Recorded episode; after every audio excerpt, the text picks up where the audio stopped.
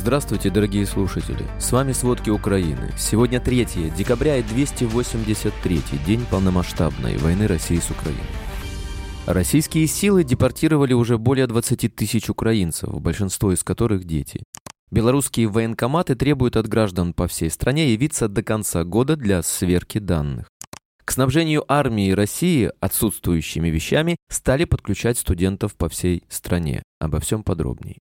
ВСУ нанесли значительные потери войскам России под Бахмутом в Донецкой области, а также сбили российский вертолет в Харьковской области. Об этом говорится в вечерней сводке Генштаба.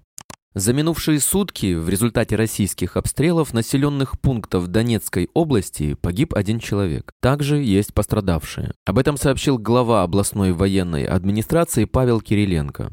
Украинские военные отбили атаки российских войск в районах населенных пунктов Червонопоповка Луганской области и Солидар, Опытная, Невельская, Красногоровка и Марьинка Донецкой области. Российская армия ночью нанесла два ракетных удара по территории Запорожской области. Есть разрушения. Кроме Запорожской области, пострадали населенные пункты Чугуевского, Харьковского, Купинского и Изюмского районов Харьковской области. Об этом сообщил начальник Харьковской областной военной администрации Олег Синегубов. В Волчанске в результате обстрелов получил ранение 55-летний мужчина, его госпитализировали, его состояние среднее. Ночью российская армия 90 раз обстреляла территорию Никопольского района Днепропетровской области из градов и тяжелой артиллерии. Кроме этого, более 76 ударов военной России нанесли по четверым общинам Сумской области. На пограничное село Краснопольской общины российские военные сбросили взрывчатку типа ВОК с квадрокоптера.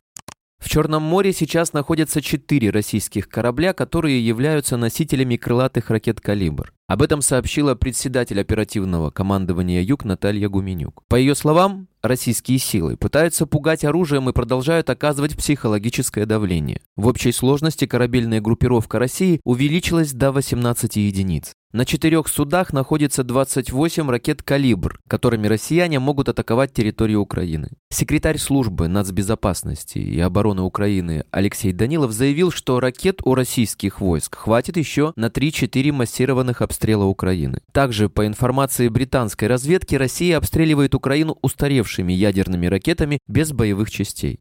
Во временно оккупированном Мариуполе значительно увеличилось количество захоронений на главном городском кладбище. Это подтверждают снимки со спутника. Речь идет о могилах именно о кладбище Старокрымское. Оно расположено на западной окраине города.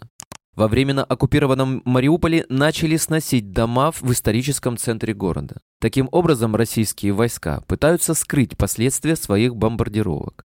Уровень смертности в городе вырос примерно в пять раз по сравнению с довоенным периодом. Сейчас люди тоже умирают каждый день, дети почти не рождаются.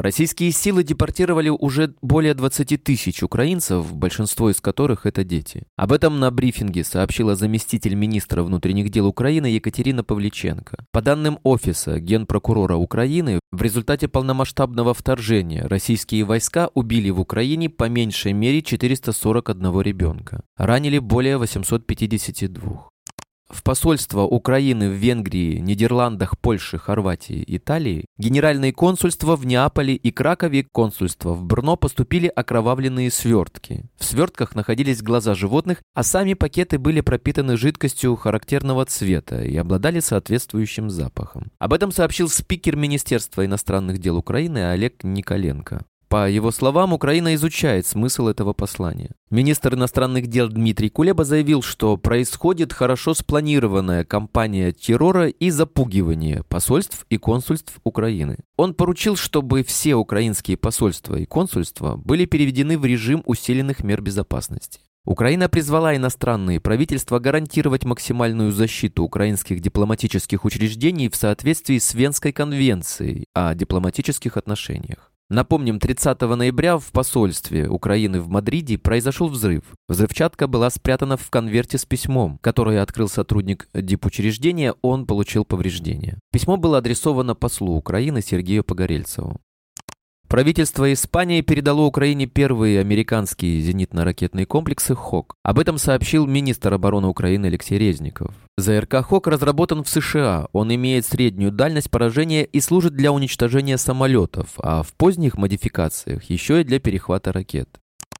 Болгария намерена передать украинским военным стрелковое оружие и некоторые боеприпасы в рамках военной помощи. Об этом вчера заявил министр экономики и промышленности Болгарии Никола Стоянов.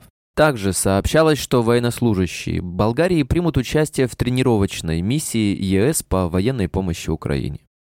Украина уже начала переговоры непосредственно с Германией касательно размещения там систем противовоздушной обороны «Патриот». Размещение этих систем в западных регионах позволит надежно прикрыть не только Украину, но и границы государств, членов НАТО. Об этом рассказал министр иностранных дел Украины Дмитрий Кулеба. Киев полностью поддерживает польскую идею о размещении «Патриот» на западе страны. Речи о переброске их на восток или в центр не идет. Комплексы будут прикрывать западные регионы Украины а также границы Польши и других близлежащих стран. Напомним, после инцидента с падением ракеты у польско-украинской границы, Германия предложила Варшаве систему противоракетной обороны «Патриот». В ответ Минобороны Польши попросила Германию передать эти системы Украине.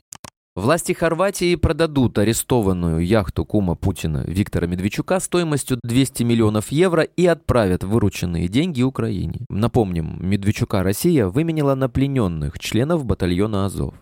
США и Европейский Союз согласовали потолок цен на российскую нефть, перевозимую морским путем, на уровне в 60 долларов за баррель, сообщили американские и европейские дипломаты в четверг 1 декабря. Согласован также механизм адаптации потолка максимальной цены. Ее предполагается держать на уровне 5% ниже рыночной стоимости. Польша недовольна таким решением. Она считает этот потолок слишком высоким и в ходе переговоров требовала ограничить максимальную цену до 30 долларов за баррель. Согласно сообщениям, решение о потолке цен для российской нефти может быть оформлено в письменном виде уже 2 декабря. В этом случае нефтяное эмбарго против России вступит в силу 5 декабря. Потолок цен устанавливают лишь Штаты и Евросоюз. Но фактически закупать российскую нефть выше потолка не смогут и другие страны, поскольку танкеры будет невозможно можно застраховать у крупнейших в мире страховщиков и российскую нефть не сможет перевозить крупнейший в мире танкерный флот Греции. Россия уже заявила, что не намерена продавать нефть по цене ниже рыночной. В то же время эксперты полагают, что цена чуть ниже рыночной заставит соблюдать ограничения таких покупателей российской танкерной нефти, как Китай и Индия.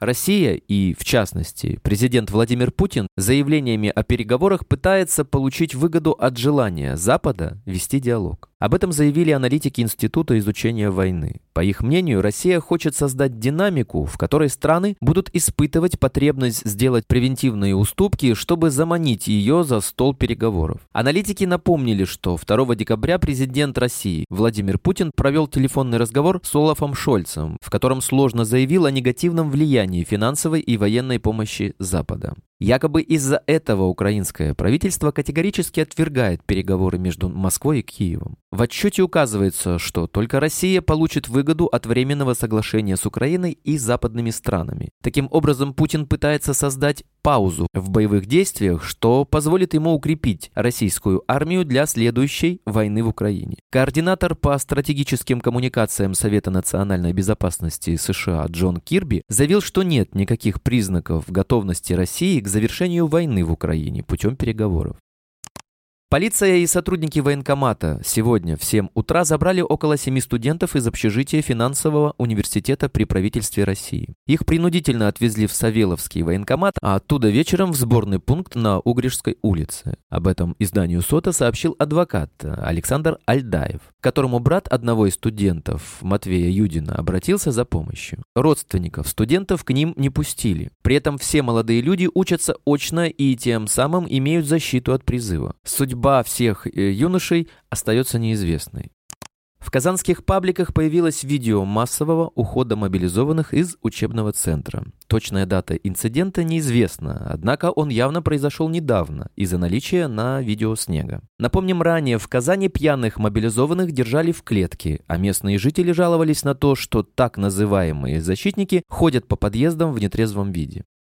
Минобороны подготовила проект порядка выплаты президентского социального пособия мобилизованным. В документе есть два примечательных пункта, создающих коррупционные возможности. Обязанности по назначению и производству выплат возлагаются на командиров частей, а подписавшие контракт утрачивают право на выплату.